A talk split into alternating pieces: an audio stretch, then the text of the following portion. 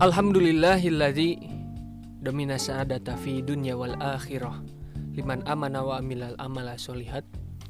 Asyhadu an la ilaha illallah wahdah la syarikalah wa asyhadu anna muhammadan abduhu wa rasuluhu alladzi la nabiyya ba'da amma ba'du. Alhamdulillah pada kesempatan kali ini kita masih diberikan usia oleh Allah Subhanahu wa taala untuk tetap melaksanakan salah satu ibadah, salah satu kewajiban umat muslim yaitu saum Ramadan. Semoga saum kita kali ini dapat menghapuskan dosa-dosa kita dan menjadi fadilah untuk mengantarkan kita ke surga Allah Subhanahu wa taala. Kembali lagi bersama kita Pemuda Persis Ciapus dalam acara Ngadamar Ngaji Dakwah Ramadan. Untuk kali ini kita masuk pada sesi kamus atau kajian ilmu singkat.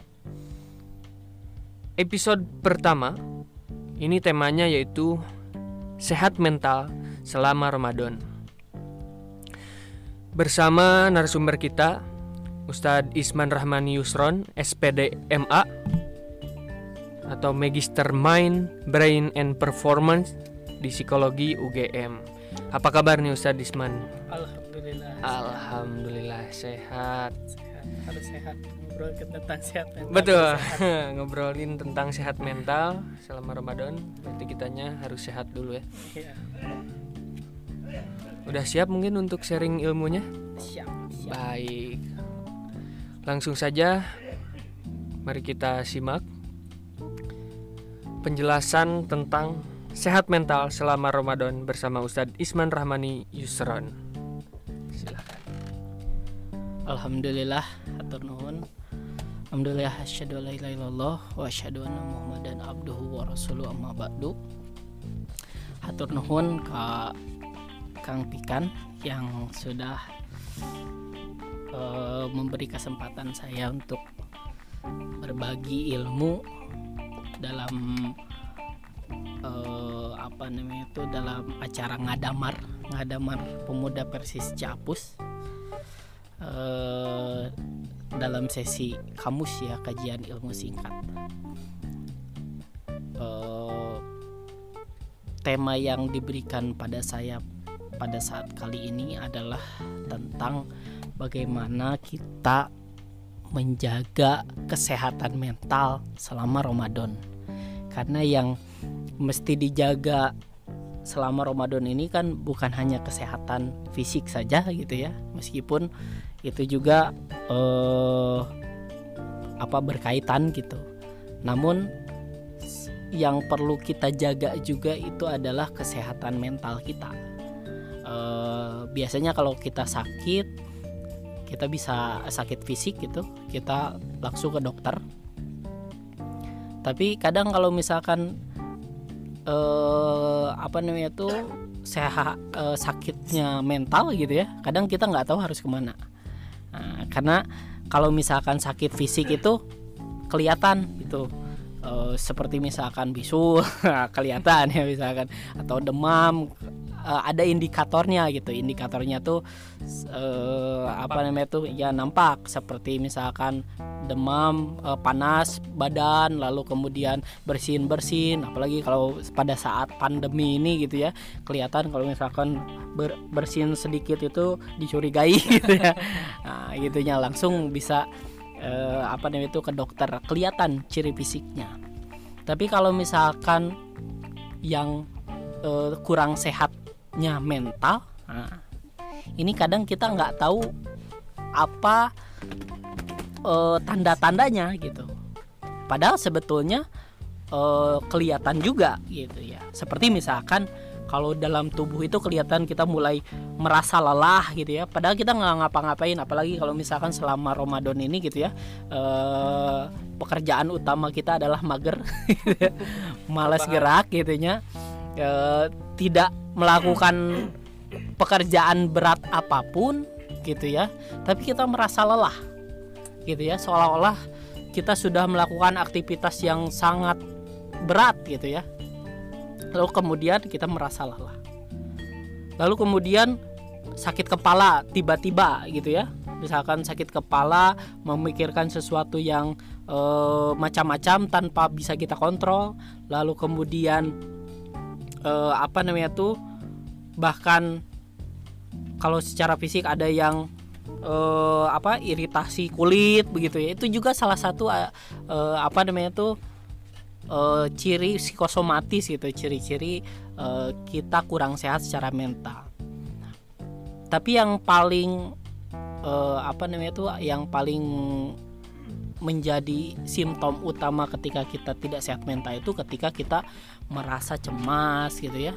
Merasa eh, khawatir berlebihan lalu berpikir serba negatif lalu kemudian eh, apa namanya tuh ya sulit mengambil keputusan. Itu kan sesuatu yang kita nggak nggak sadar tapi sebetulnya itu adalah ciri-ciri kita itu mengalami tidak sehat secara mental gitu apalagi kalau sekarang kan ketika pandemi ketika kita itu tidak melakukan apa-apa sulit berkomunikasi dengan orang lain lalu kemudian eh, tekanan ekonomi tekanan eh, segala hal begitu ya.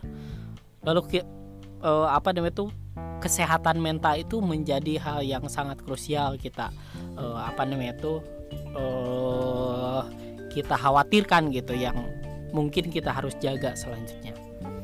Mungkin secara emosi juga kita misalkan mulai kehilangan apa ya kehilangan kepercayaan diri gitu ya. Lalu kemudian eh, merasa mudah tersinggung ya gitu ya. Kalau misalkan eh, apa namanya itu kamu mengalami gejala flu indikasinya misalkan bersin bersin lalu kemudian eh, mepeg gitu ya lalu eh, nyeri nerei batuk misalkan nah itu gejala influenza tapi kalau misalkan gejalanya hilang kepercayaan diri, lalu kemudian merasa eh, mudah tersinggung, sulit tidur, merasa apa namanya tuh eh, khawatir berlebihan. Nah, itu adalah tanda-tanda kita agak kurang se- kurang sehat secara mental. Dan itu apa namanya tuh seperti halnya gejala flu ya bisa dialami siapa saja gitu ya. Eh, bisa dialami siapa pun termasuk saya, kamu dan yang ada di rumah mungkin pasti eh, apa namanya itu rentan juga mengalami tidak sehat secara mental. Jadi jangan jangan apa namanya itu jangan khawatir kamu dikatakan tidak sehat mental gitu ya seolah-olah eh, nugelo misalkan gitunya dianggap dianggap kita tuh gila dan sebagainya. Ya tidak sehat mental itu eh, bisa dialami siapa saja dan itu hal yang eh, wajar dialami begitu. Nah, lalu kemudian mental yang sehat itu apa sih sebenur sebetulnya gitu sehat mental itu adalah tentang bagaimana kita cara kita merasa cara kita berpikir cara kita mengartikan cara kita mempersepsi cara kita memahami dunia secara positif nah itu adalah eh, definisi kita sehat secara mental. Misalkan ketika dalam kondisi pandemi ini misalkan kita menganggap bahwa oh ini adalah ujian dari Allah dan sebagainya gitu ya. Atau misalkan ketika kita eh, apa namanya tuh eh ya misalkan secara ekonomi kurang lalu kemudian kita bukan berpikir bahwa ini adalah eh, adab misalkan tapi eh, menganggapnya bahwa ini adalah sebagai ujian dan sebagainya. Berpikir secara positif itu adalah ciri-ciri kita mengalami sehat secara mental gitu. Nah, tanda-tanda seseorang eh, yang men- mentalnya sehat itu adalah pertama, dia itu bisa mengembangkan baik secara psikologis, secara emosional, secara intelektual dan secara spiritual gitu ya. Jadi seseorang itu ketika bisa mengembangkan diri secara psikologis, jiwanya dikembangkan secara positif, lalu kemudian emosionalnya di di apa namanya tuh dikelola dengan baik lalu kemudian secara intelektual terus uh, apa namanya tuh uh, terus dikembangkan suka baca buku suka kajian dan sebagainya gitu ya. Lalu secara spiritual juga dikembangkan semakin mendekatkan diri kepada Tuhan semakin apa namanya tuh rajin ibadah. Nah itu adalah salah satu uh, ciri seseorang itu mental sehatnya gitu mental sehat, sehat mentalnya sorry maaf. Nah sehat. mentalnya sehat gitu. Uh, jadi sebetulnya ketika Ramadan ini justru adalah momentum kita untuk sehat secara mental. Karena karena kita punya banyak waktu untuk mengembangkan diri punya banyak kesempatan untuk mengembangkan jiwa kita seperti misalkan lebih memperbanyak infak, sodako, kepedulian Quran. pada membaca Quran, lalu kemudian rajin beribadah ini adalah salah satu cara kita mengembangkan diri untuk uh, sehat mentalnya. Apalagi di, di tengah pandemi ini ya. Nah, Karena kita nggak gitu. ke mana-mana, terus Tuh. posisi lagi Ramadan, berarti kita di rumah aja. Gitu ah, di rumah aja itu kan ada tergantung kita di satu sisi kita bisa jadi stres, kita bisa jadi malah jadi uh, tidak sehat mentalnya, tapi di sisi lain ketika kita bisa mengembangkan diri dengan baik, nah itu menjadi uh, sehat secara mental. Lalu kemudian ciri seseorang yang uh, mentalnya sehat itu adalah dia itu suka menginisiasi sesuatu. Seperti misalkan hmm. ah pemuda-pemuda Persis Ciapus ini sehat-sehat mentalnya lah gitu. Karena menginisiasi sesuatu seperti misalkan membuat ngadamar gitu ya membuat doso, uh, doso dan sebagainya. Nah, itu itu adalah uh, ciri mental yang sehat. Lalu juga uh, apa mengembangkan apa namanya itu uh, pandai mengembangkan mutu hubungan pribadi antar dengan orang lain. Orang yang tidak sehat secara mental itu mudah berkonflik dengan orang lain. Hmm mudah tersinggung mudah uh, apa negatif gitu ya lalu berbau dan gitu baperan nah gitu ya. Itu ciri orang yang tidak sehat secara mental gitu ya. Uh, karena orang yang sehat mental itu pandai memelihara dan mengembangkan mutu kualitas hubungan pribadi dengan orang lain gitu.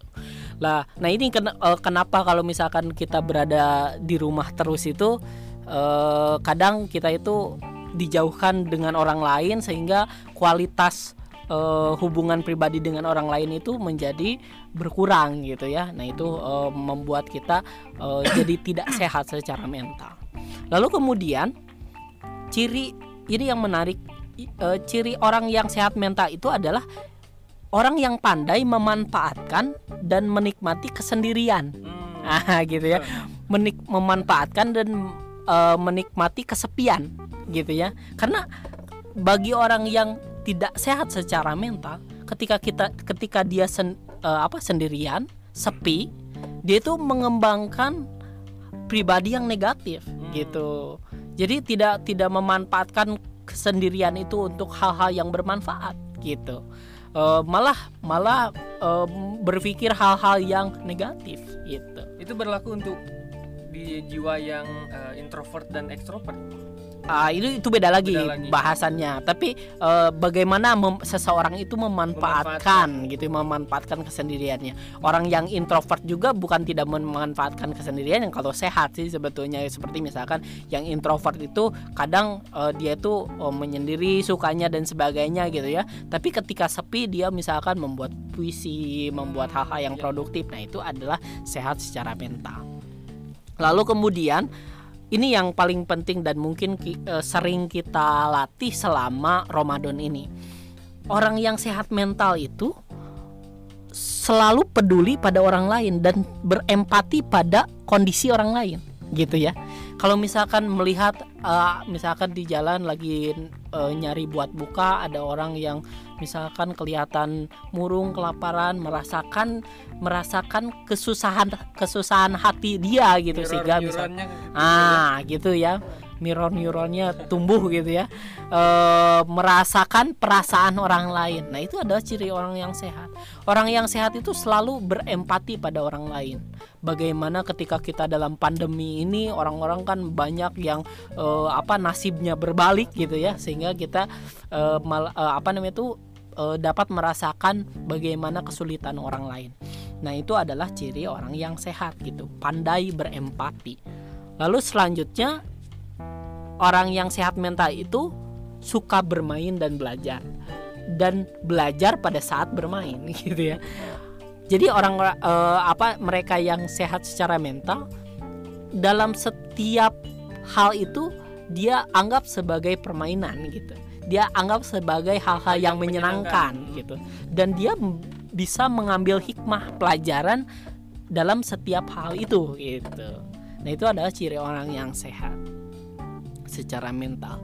Lalu kemudian orang yang sehat secara mental itu adalah mereka yang suka mengembangkan perasaan atau sense of uh, apa namanya itu right and wrong gitu ya. Nah, ini yang salah, ini yang betul, ini yang salah, ini yang betul gitu ya.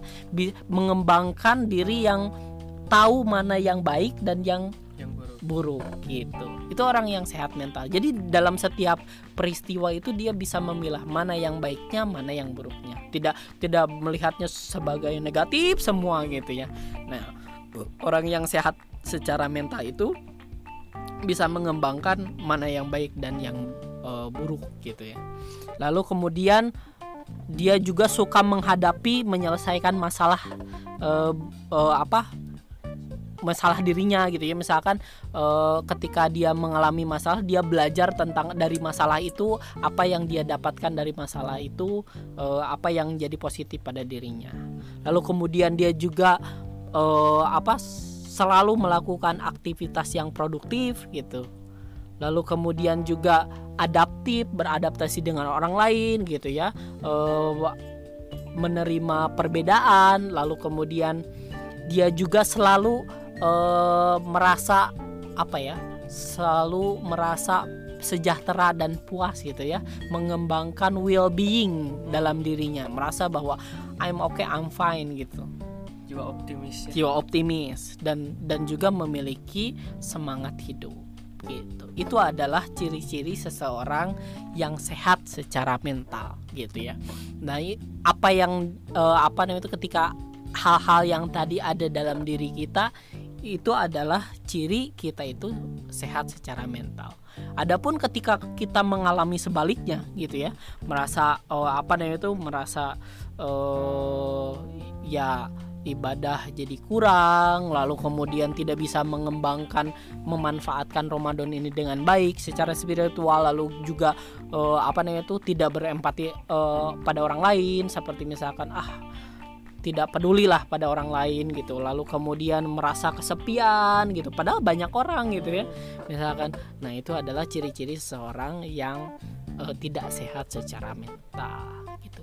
Lalu bagaimana sih sebenarnya yang bisa kita lakukan agar kita sehat secara mental gitu ya sebetulnya banyak banyak hal yang memang uh, bisa kita lakukan uh, agar sehat secara mental. Pertama, kita itu harus more socialize atau uh, apa namanya tuh semakin banyak bersosialisasi dengan orang lain.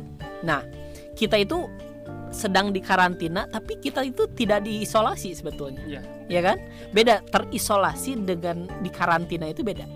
Ketika misalkan kita di karantina, kita itu hanya tidak bisa bertemu tatap muka, tapi kita tetap uh, bisa mengembangkan sosialisasi uh, dengan orang lain. Bisa uh, apa namanya tuh uh, mengembangkan silaturahmi uh, melalui WhatsApp gitu ya telepon dan sebagainya dengan menggunakan teknologi apa pun. Nah seperti misalkan dengan Spoon dengan uh, IG dan sebagainya. Nah, bisa terus terus mengembangkan sosialisasi dengan orang lain. Tapi ada orang yang memang sebetulnya bebas gitu ya tapi uh, bertemu orang lain tapi ya itu mengisolasi mengisolasi diri, menarik diri gitu ya.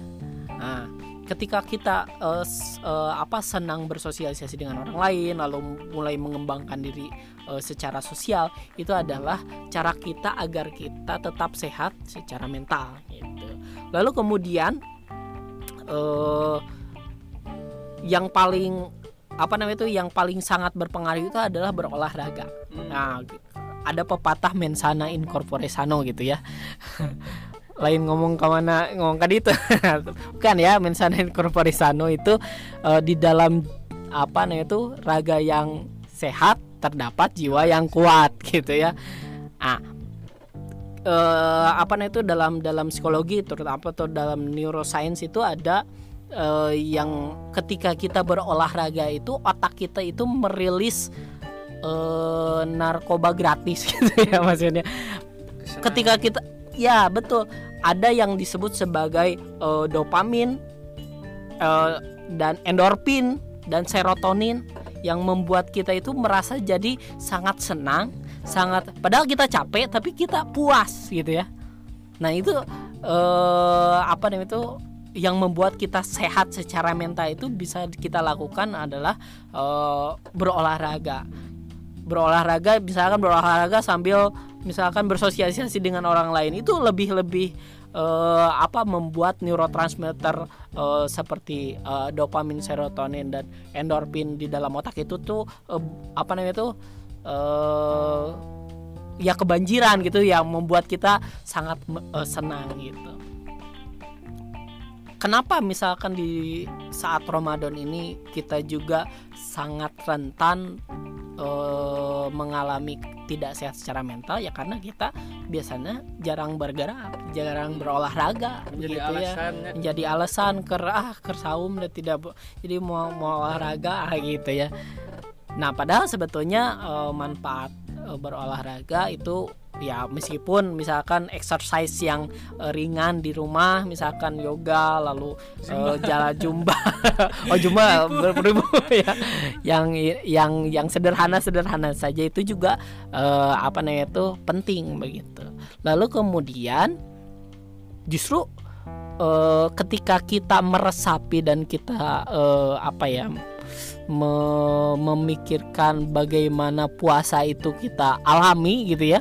Sebetulnya puasa itu juga membuat kita sehat secara mental. Satu, kita uh, sem, uh, apa memaknai caranya mengelola diri, memaknai caranya mengerem diri, memaknai caranya menghargai orang lain, memaknai caranya berempati. Justru puasa sendiri adalah obat untuk kita sehat secara gitu ya.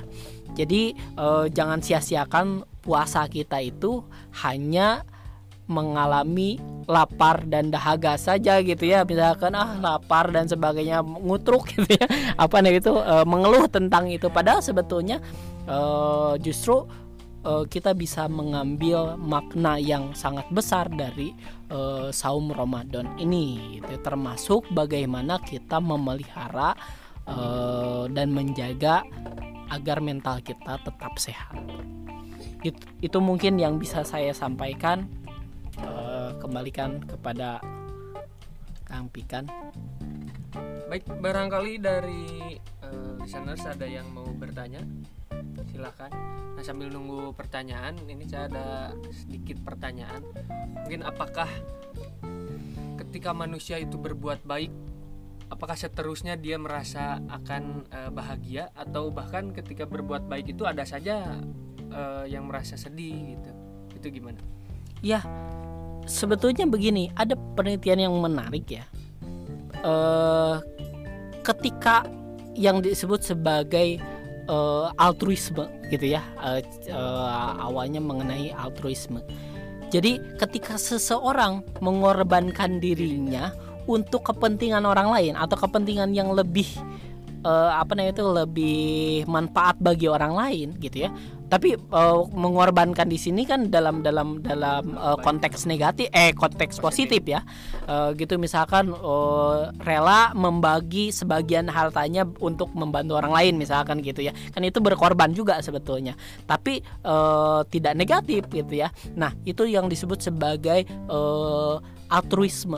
Nah, altruisme ini ya ada penelitian ketika seseorang mengorbankan dirinya untuk kepentingan orang lain, bukannya menambah kesakitan, tapi justru menambah kebahagiaan, menambah kualitas e, kebahagiaan seseorang gitu. Ketika kita berbuat baik itu adalah sebagian cara kita e, untuk kita itu tetap e, apa ya, tetap e, menjaga perasaan bahagia gitu justru kita tuh ketika misalkan uh, apa sebuah penelitian itu menyebutkan ketika seseorang itu uh, altruis pada orang lain mengorbankan diri untuk uh, apa namanya itu kepentingan orang lain dia tuh bukannya uh, apa ya bukannya uh, berkurang perasaan bahagianya tapi malah bertambah lebih daripada sebelumnya gitu. Tapi ada ada kalau uh, seperti tadi misalkan kita berbuat baik tapi dia merasa tidak bahagia gitu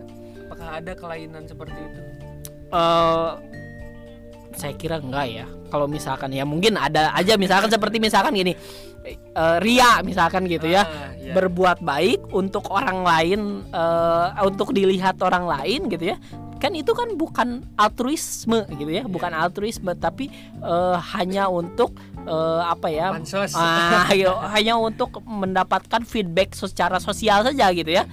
Uh, nah mungkin uh, tidak tidak set, apa tidak kebahagiaannya tidak tidak terlalu banyak mungkin hanya hanya misalkan ketika orang lain uh, memujinya baru bahagia gitu kan tapi kalau misalkan tidak ya uh, malah jadi ah kaduhung misalkan gitu hmm. ada juga yang seperti itu gitu tapi apakah kebaikan itu seseorang berbuat kebaikan itu apakah dia akibat dari pemahamannya tentang agama hmm. atau akibat dari keturunan dari orang tuanya atau pemahaman tentang keilmuannya atau uh, apa sih penyebabnya seseorang bisa berbuat baik itu penyebab seseorang bisa berbuat baik adalah dia itu bisa merefleksi kehidupannya dengan baik gitu ya. Biasa seseorang yang biasa introspeksi, seseorang yang biasa merefleksi.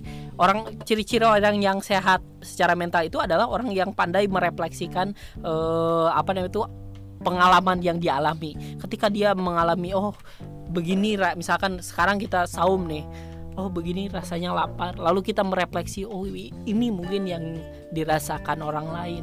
Nah lalu kemudian kita mengembangkan kebaikan itu sedikit demi sedikit dari itu.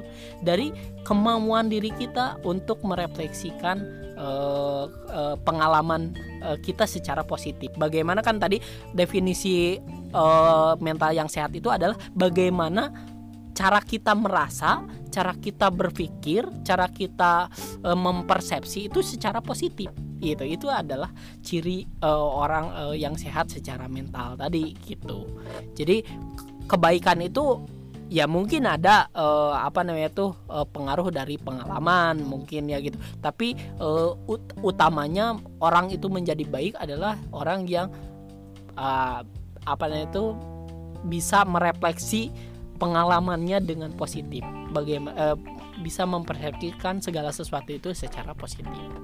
Dan yang jelas juga sebenarnya kan Allah sudah memberikan detektor gitu ya. Nah ya balik memberikan detektor berupa hati. Gitu. dan itu bisa uh, menentukan apakah ini baik atau ini buruk gitu ya. Nah ya Nah makanya tadi kan e, ciri orang yang sehat mental itu adalah bisa mengembangkan perasaan ini yang baik dan yang buruk, yang buruk. gitu. Hmm. jadi uh, apa namanya itu ya itu tadi gitu ya bisa uh, mengembangkan uh, baik dan buruk gitu. Hmm, tergantung nantinya dia mau mengambil langkah yang baik atau yang buruk gitu ya. Nah, ya oke Gip gimana? Ada pertanyaan? Ada pertanyaan? Dari eh, siapa? Dari DM Instagram ini. Oke. Okay. uh, Kang Isman ada yang menanyakan ketika uh, posisi sekarang kan waktu beberapa waktu beberapa minggu kemarin hmm. itu kan banyak banyak memang informasi-informasi terkait COVID-19 uh, orang yang sebelumnya tidak merasakan apa-apa ketika banyak informasi dia dapatkan jadi segala karasa gitu kan hmm. uh, ini kan kalau di di psikologi itu ada istilah psikosomatis begitu ya. mungkin rekan-rekan yang lain tadi menanyakan uh, cara meregulasi diri uh, untuk uh, apa menurunkan psikosomatisnya sehingga uh, persepsi terhadap eh, informasi-informasi tersebut menjadi positif gimana ini Ustaz? Betul. Jadi ya eh, memang ketika disebutkan bahwa sebelum ada informasi tentang COVID ah biasa saja gitu. Hmm. Tapi ketika sudah gencar informasi asa segala karasa gitu. Ya, Silakan ya, ditanggapi. Ya gini. Jadi dinamikanya begini.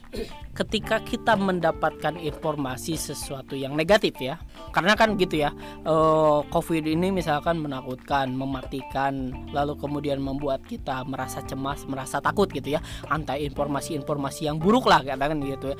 Jarang kan gitu, eh apa namanya itu ya eh, kita itu agak jarang mengamplifikasi eh, berita-berita positif dari COVID itu gitu ya. Kebanyakan kan eh, berita buruknya, ya 900 yang meninggal, eh, ribuan yang bertambah. Lalu kemudian agak jarang membahas bahwa oh ternyata ada yang sembuh dan sembuh itu eh, kemudian apa lalu kemudian apa yang baik. Nah agak-agak kurang gitu. Nah biasanya memang yang yang eh, peka kita apa namanya itu kita sense itu adalah yang negatif-negatifnya.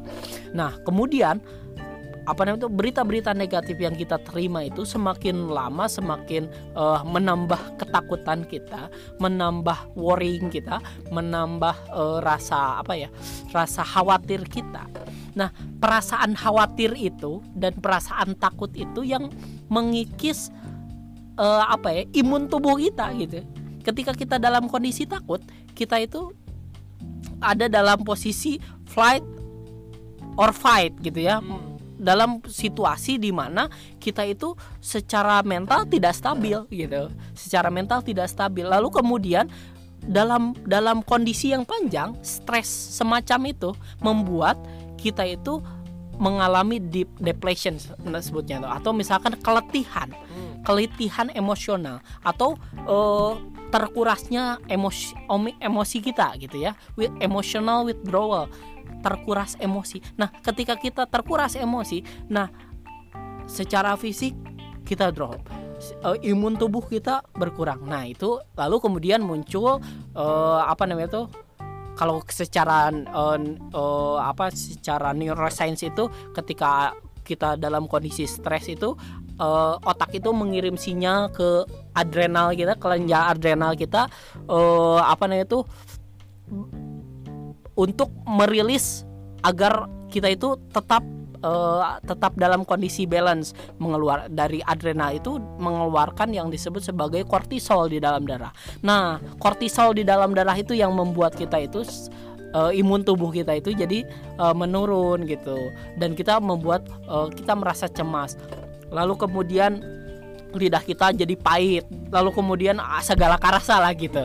Nah, Nah itu bagaimana kita meregulasi diri agar kita itu tetap eh, sehat dan tetap ini meskipun dalam kondisi yang banyak negatif. Ya satu-satunya yang mungkin bisa kita lakukan adalah kita take a break. Kita menjauh dulu dari informasi-informasi itu karena karena jangan sampai ot- eh, apa mental kita itu digeder gitu, Iya. digeder untuk hal-hal yang negatif terus gitu ya. Yang sebenarnya fisik Heeh, juga gitu ya. sehat sebenarnya. Betul. Kan me- itu eh, salah satu mekanisme kita gitu ya, mekanisme mental kita untuk eh, ketika kita mengalami hal yang eh apa ketika kita mengetahui sesuatu yang buruk, lalu kita waspada. Nah, perasaan waspada itu itu baik. Sebutnya tuh eustress atau stres positif. Tapi kalau misalkan kebanyakan jadi distress.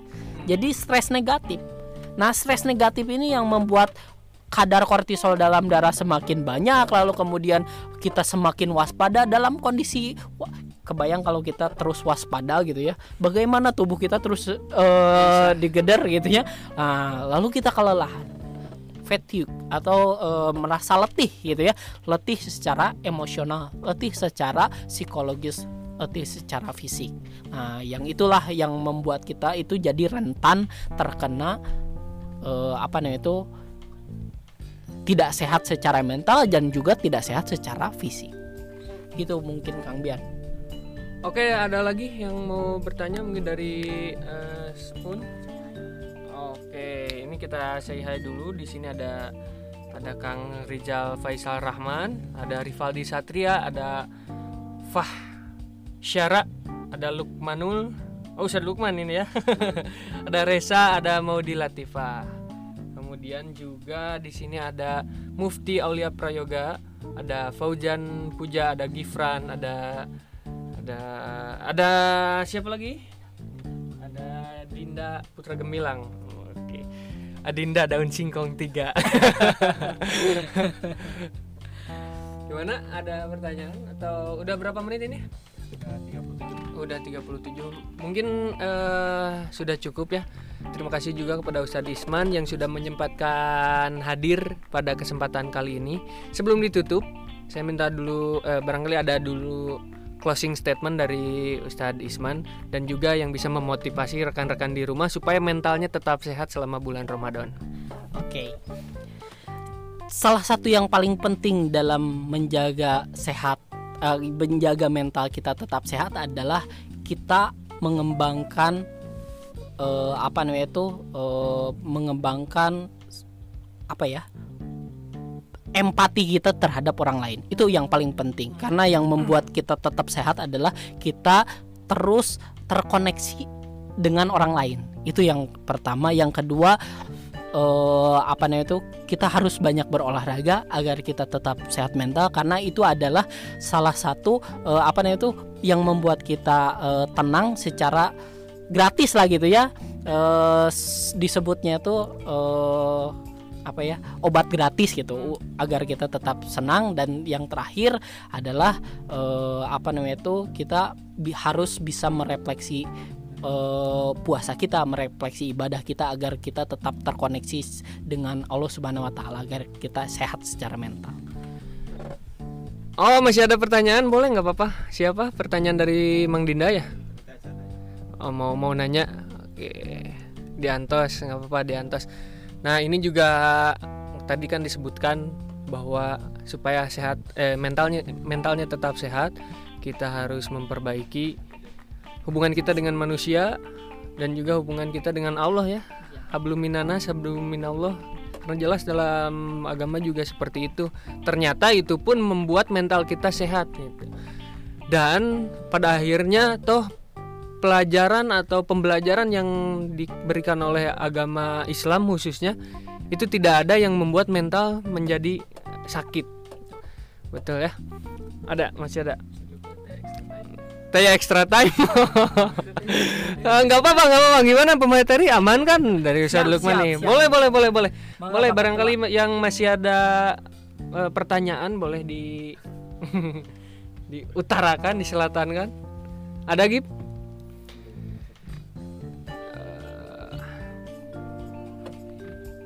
nggak apa-apa sambil nunggu juga. Dan yang menarik juga ketika Ramadan itu ternyata ini adalah perjalanan ruh kita ya, Iya, perjalanan batin yang mana ini membuat mental kita sangat sehat. Apalagi seperti pengalaman-pengalaman sebelumnya dan Ustadz Isman pun tahun kemarin melaksanakan itikaf bahwa setiap harinya kita melakukan peningkatan kualitas beribadah kemudian melakukan peningkatan pendekatan dengan Allah Subhanahu wa taala yang mana itu juga menjadikan mental sangat sehat gitu ya. Betul, betul. Ya, dan ada satu hal yang mungkin eh, agak kurang kita eh, apa ya, kurang kita perhatikan selama Ramadan ini. Kita itu kan diberikan waktu eh, apa namanya itu kalau kemarin dibahas itu kan eh, 24 jam. 24 jam gitu ya. 8 jam untuk istirahat, 8 jam untuk eh, bekerja, 8 jam untuk misalkan eh, Kemanusiaan lah. kemanusiaan lah misalkan gitu ya. Nah, kan eh, itu ada pembagian itu betul-betul harus ketika kita semakin apa pandai meregulasi diri, pandai memanage diri, itu membuat kita itu jauh lebih teratur, jauh lebih kita eh, apa namanya itu eh, ter- ya terhindar dari hal-hal yang negatif gitu. Karena betul 24 jam kita itu dimanfaatkan dengan eh, sebaik-baiknya gitu. Dan itu yang membuat kita eh, sehat secara mental gitu. Karena begini, kalau misalkan gitu 24 jam lalu kemudian 16 jamnya kita buat untuk tidur saja untuk tidur gitu ya sarewai selama Ramadan selama puasa teh gitunya tidak ada ininya serotonin dalam otak kita itu menjadi banjir kebanyakan yang membuat mood kita itu jadi Turun. bahkan sampai ya. fluktuatif gitu. Mood kita itu jadi buruk gitu ya mood swing. Nah orang yang mood swing orang yang kalau misalkan pernah dengar mengalami bipolar itu biasanya ya itu tidak tidak apa tidak teratur tidur. Biasanya tidurnya kurang atau tidurnya kebanyakan gitu ya. Ah eh, jangan sampai kita selama puasa itu kita buat ya mungkin misalkan eh, tidur itu ibadah ya ibadah untuk kalau misalkan untuk eh, dimaksudkan untuk menghindarkan dari kemaksiatan gitu ya. Tapi kalau misalkan kepegawaian jadi sarehu sarewae gitu ya. Nah kita sangat rentan untuk mengalami eh, tidak sehat secara mental Nah juga untuk me- meluruskan saya pernah mendengar dari ceramahnya Ustadz Eka Permana Habibillah yang mana dalam Ramadan itu yang digaris bawahi bukan tidur itu adalah ibadah gitu tapi Ramadan itu melaksanakan saum itu bisa melakukan apa pun ibadah yang bisa melakukan apa pun gitu. Nah Ramadan kenapa disebut tidur itu ibadah? Sebenarnya ketika tidur pun kita dalam keadaan ibadah gitu. Jadi nah harus digarisbawahi bukan artinya kita melaksanakan tidur itu ibadah. nah jadi mindsetnya ya kita tidur aja untuk ibadah gitu. gitu. Mohon diluruskan lah ini sebagai eh, pengingat juga buat kita semua. Gimana ada pertanyaan? Oke aman. Alhamdulillah pembahasan kali ini sudah selesai dan cukup menarik atau sangat menarik bahkan yang menjadi catatan bagi kita adalah tadi yang pertama eh, perbaiki hubungan kita dengan manusia, perbaiki hubungan kita dengan Allah Subhanahu wa taala atau habluminanas habluminallah. Ya. Oke, dan jangan lupa juga follow Instagram Pemuda Persis Capus, kemudian Spotify Pemuda Persis Capus dan spoonnya juga Pemuda Persis Capus. Itu saja. Terima kasih apabila eh, eh, mohon maaf apabila banyak kesalahan. Tutup dengan doa Rabbana atina fi dunya hasanah wa fil akhirati hasanah wa qina adzabannar. Allahumma innaka afuwun tuhibbul afwa fa'fu anni. Rabbi auzi'ni an ashkura ni'mataka allati an'amta alayya. Wassalamualaikum warahmatullahi wabarakatuh.